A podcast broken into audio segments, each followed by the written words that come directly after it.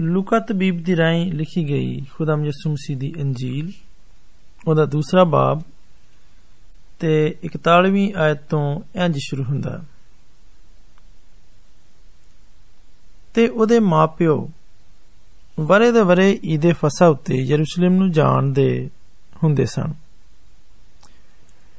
ਤੇ ਜਦੋਂ 12 ਵਰਿਆਂ ਦਾ ਹੋਇਆ ਤਦ ਉਸ ਈਦ ਦੀ ਰਸਮ ਮੁਜਬ ਗਏ ਤੇ ਉਹਨਾਂ ਦਿਨਾਂ ਨੂੰ ਪੂਰਿਆਂ ਕਰਕੇ ਜਦ ਮੁੜਨ ਲੱਗੇ ਉਹ ਮੁੰਡਾ ਯਿਸੂ ਯਰੂਸ਼ਲਮ ਵਿੱਚ ਰਹਿ ਗਿਆ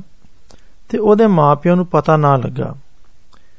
ਪਰ ਇਹ ਸਮਝ ਕੇ ਪਈ ਉਹ ਸਾਖ ਲੋਕਾਂ ਦੇ ਨਾਲ ਇੱਕ ਮੰਜ਼ਲ ਨਿਕਲ ਗਏ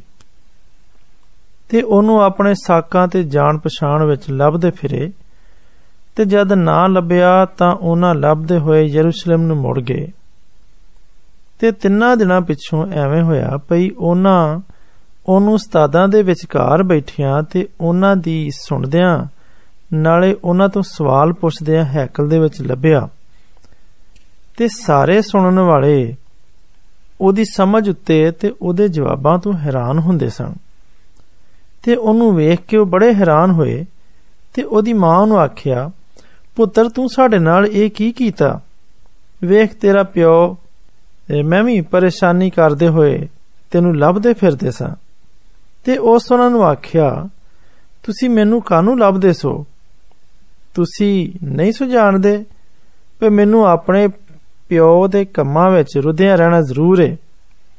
ਤੇ ਉਹ ਉਸ ਗੱਲ ਨੂੰ ਜਿਹੜੀ ਉਸ ਉਹਨਾਂ ਨੂੰ ਆਖੀ ਸੀ ਨਾ ਸਮਝੇ